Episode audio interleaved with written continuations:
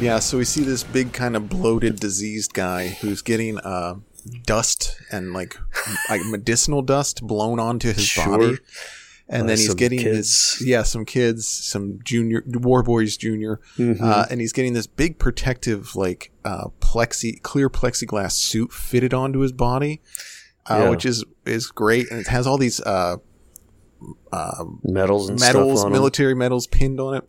You He's see, there's this- also like a uh, like microchips. Sure, a yeah. strip of microchips on there too. Is like the metal. He's got this uh, crazy breathe, breathing apparatus mask that has like a almost a steampunk like uh, Yeah, thing on the back of it, like this lung that works for him. Uh, this so his gas mask just looks uh, like a giant mouth, which is very unsettling, but it's a Mhm. great design choice. So yeah, Yeah. This this is a hell of a character design. This whole thing. oh sure, And uh, same fella as um, oh boy, what was his name from the first movie? that would be uh, not toe cutter. Uh, yeah, toe yeah, Toe cutter. Cutter. Yeah, Toe Cutter. And uh, again, really funny to compare the difference in character designs from that from that movie to this From one. yeah, from a guy wearing like 1970s garb Yeah, uh, to this crazy whacked out uh, monstrous yeah. corpse like like uh, Toe Cutter could have just been wearing like what he wore to work that day before the shoot.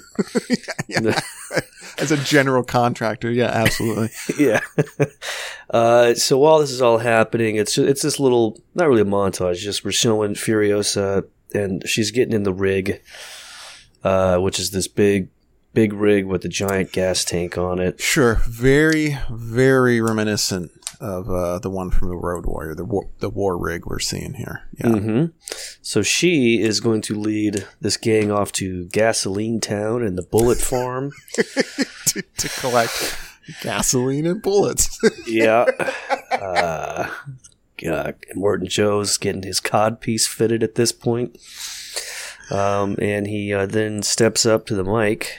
So it's it's it's in, he's in this giant tower, giant rock tower, uh, overlooking all these uh, really gross poor people. yeah, desolate for sure. Yeah.